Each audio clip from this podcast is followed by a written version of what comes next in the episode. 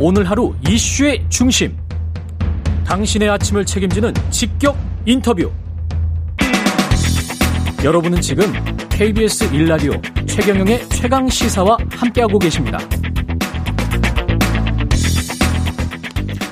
네, 현장은 이미 지옥이다. 감염병 전문가인 이재갑 한림대학교 강남 성심병원 감염내과 교수가 코로나19 일상회복 위 자문위원직을 내려놨습니다. 그러면서 자신의 SNS에 한 이야기인데요. 현재 의료 일선에서 보는 코로나19 상황, 그리고 사회적 거리두기 완화, 약간 완화되는 것으로 정부가 밝혔는데 여기에 대한 생각은 어떤지 직접 들어보겠습니다. 안녕하세요, 교수님. 네, 안녕하세요. 예, 예. 지금 뭐 현재 상황은 어떻게 판단하고 계세요? 확진자 숫자는 10만 명을 넘어섰고요. 네, 사실 이제 보통 주말에는 확진자가 감소를 하는데 요새 그 계속 3, 4주 내내 주말에 계속 확진자 규모가 주중과 비슷하잖아요. 예. 그리고 그 수요일쯤 되면 이제 20, 30%더 확 증가되면서 계속 지금 주간 단위로 확진자 규모가 두 배씩 늘어나고 있는 상황이 됐거든요. 예. 네, 그러다 보니까 이번에 아마 이번 주도 수요일 이후에 확진자 규모가 꽤 늘어날 거로 예상을 하고 있는 상황이고, 다만 확진자 규모가 중요하다기보다는 확진자 규모 자체가 늘어나다 보니까 이제 병원의 직원들이라든지 또는 요양원 요양병원에서의 집단 발병 사례가 이제 부지기수로 좀 발생을 하고 있다 보니까 예. 지금 병원들이 스스로를 이제 지켜 가는데도 지쳐가는 그런 상황들이 오고 있는 게 상당히 좀 안타까운 경우입니다.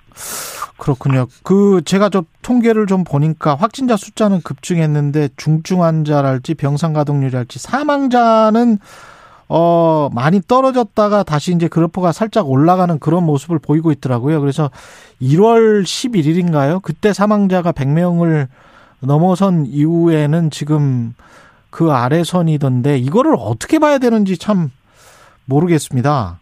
이 상황 자체를. 오미크론, 예, 예. 예. 오미크론 자체가 전반적으로 이제 그, 그 백신 접종을 국민들이 많이 한 것도 있고 그래서 예. 전반적인 이제 치명률이나 중증화율은 많이 떨어진 거는 맞는데요. 예. 근데 다만 지금 이제 주로 중환자로 이제 가게 되는 분들이 요양원 요양병원에 집단 발병했었을 때 오시는 분들이 많거든요. 아, 예. 네. 네, 그러다 보니까 이제 이런 분들은 이제 뭐 대부분 그런 분들도 잘 이겨내시긴 하시는데 예. 이런 분들이 중증 환자가 되기 시작하면 상황이 매우 빨리 악화가 되다 보니까 예. 그러니까 최근에 이제 지금 사- 뭐 중증 환자가 430명, 뭐 400, 뭐 이 정도밖에 안 되는데 사망자는 뭐 70명, 50명 이렇게 나오잖아요. 예. 중증 환자 비율과 비해서 사망자가 이제 상대적으로 높게 나오는 이유들은 그 요양원 요양병원의 환자들이 상태가 급격히 나빠지면서 사망하는 아. 분들이 늘어났기 때문입니다. 그렇군요. 이 상황에서 이제 정부는 어 지난 주말부터 사회적 거리두기를 약간 완화를 했어요. 밤 10시까지 1시간 연장. 네. 근데 뭐 정부의 판단은 뭐라고 생각을 하고 왜 뭐 비판할 수 있는 요소는 어떤 것들이 있을까요? 일단 정부의 답답함은 이해를 좀 하고 있거든요. 예. 왜냐하면 소상공인 자영업자들이 작년 이제 델타 때부터 시작된 거리두기 때문에 작년 12월 이후부터 계속 좀 두 달 넘게 지금 거리두기가 강화된 상황이라 영업에 상당히 어려움을 느끼고 있고 특히 이번에 추경 자체가 이제 그냥 기재부의 안대로만 지금 올라가 있는 상황이잖아요. 아직 통과도 안된 예, 상황인데 예. 금액도 적고 그래서 보상은 못하고 영업은 계속 못하게 막은 상황이 오래되다 보니까 자영업 아. 소상공인들의 불편, 그러니까 뭐 불편 정도가 아니라 이제 거의 이제 생존의 문제로. 다가가니까 네. 예, 이제 그런 부분 때문에 어쩔 수 없이 완화라는 생각을 할 수밖에 없었던 것 같기는 하지만 음. 다만 유행 상황이 악화되고 있어서 이게 어떻게 악화될지가 아직 가늠이 안 되는 상황이거든요. 예.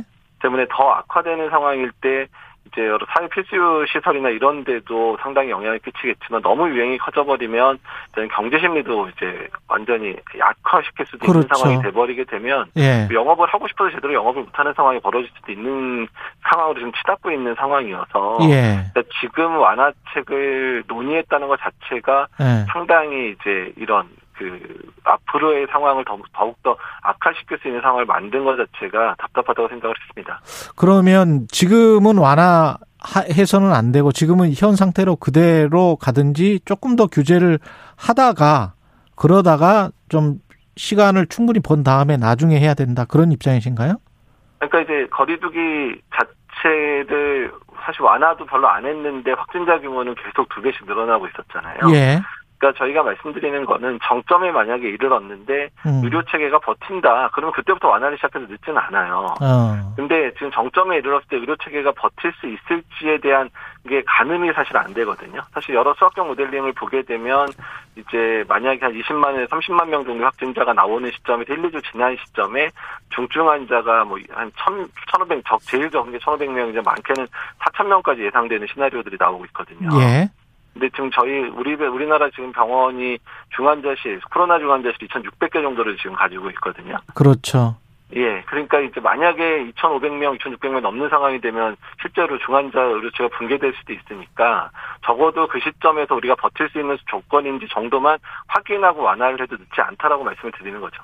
그렇군요. 그러니까 미국이나 영국처럼 확진자 숫자가 정점에 이르고 난 다음에 꺾인 다음, 꺾인 다음에 그 거리두기 완화를 했어야 됐다. 그런 주장이시군요. 네, 맞습니다. 그리고 예. 보시면 영국 같은 경우에도 거리두기나 여러 가지 방역 정책을 완화를 했지만 유행 규모가 다시 커지지 않거든요. 그렇죠. 예. 그러니까 오미크론 자체가 전반적으로 많은 사람의 감염을 일으키다 보니까 전반적으로 이제 그런 국가 내에 그런 면역 상태를 이제 어느 정도 올려놓기 때문에 어. 그때 완화했을 때 다시 이렇게 그 리바운드 되는 패턴으로 안 갔단 말이에요. 그렇죠. 우리나라 예. 비슷한 상황이 될 거거든요. 예. 정점을 찍고 넘어가면 전반적인 완화 국면으로 넘어갈 수 있는 그런 절호의 기회가 나올 수도 있으니까 조금만 우리가 조금만 버텨낼 있는지만 버텼어요. 좀 지켜보자. 이런 의미라는 겁니다. 그렇군요. 규모보다는 추세를 봤었어야 된다. 근데 이제 자문위원을 사임하신 이유는 뭐 이런 게 잘 소통이 안 됐었던 겁니까? 정부에서? 어, 그러니까 그 사실 정부가 최근에 이제 그 오미크론 때문에 확진자 늘어나면서 정책을 많이 바꿀 수밖에 없었잖아요. 예. 근데 사실 그 정책 바꾸는 거 너무 바쁘기는 했었어요. 음. 바쁘다 보니 근데 사실 그 정책 바꾸는 많은 내용들이 현장의 전문가들이라든지 아니면 거시적으로 보는 뭐 예방의학자들이라든지 이런 분들하고 노- 충분히 논의가 되면서 진행이 됐어야 되는데 특히 이럴 때 이런 논의를 하라고 일상회복지원위원회도 있고 방역의료분과도 있는데 막상 그런 패턴이 바뀌는 2, 3주 동안 거의 회의를 못 열었습니다. 너무 바빠서 그랬긴 했겠지만. 예. 그리고 그러고 나서 회의가 없다가 갑자기 회의가 잡히려고 그랬는데 이미 거리두기를 완화하겠다라는 얘기가 이미 정치권에서 나오기 시작을 했었거든요. 보도가 나오고 있었고. 예. 예. 그래서 그러니까 이거는 뭐 전문가들과 논의를 할 생각이 없는 거죠. 왜 지금 이 상황에서 전문가들이 우려하는 바에 대해서 반영을 안 하는지에 대한 부분들을 예. 조금 더 강하게 얘기할 필요가 있다고 생각이 들었습니다. 알겠습니다. 그런 그런 의미에서 사임을 하셨고 마지막으로 어 시간이 1분도 안 남았네요. 그 좀 가장 시급하게 그나마 해야 될 일은 뭐라고 보십니까? 그러니까 이제 늘어나는 확진자들을 진료 체계 안으로 끌어들이는 게 되게 중요하고요. 일단은 다행히 의원급 병원급들이 진료의 폭을 많이 열긴 열었는데 예. 일단 일상적인 의료 체계 안에서 일반 관리군 환자들의 진료를 잘 해 주어야 일단 일반 관리군 안에서도 사망자가 줄 수, 나오지 않게 할 수 있거든요. 그래서 의료 체계. 전반을 네. 빨리 바꿔서 이제 대규모 확진자가 나오는 시스템으로 바꾸는 게 현재로서는 제일 급한 문제라고 보고 있습니다. 알겠습니다. 이재가 한림대학교 강남성심병원 감염내과 교수였습니다. 고맙습니다. 네, 감사합니다. 예, KBS 1라디오 최경영의 최강의사 1부는 여기까지입니다.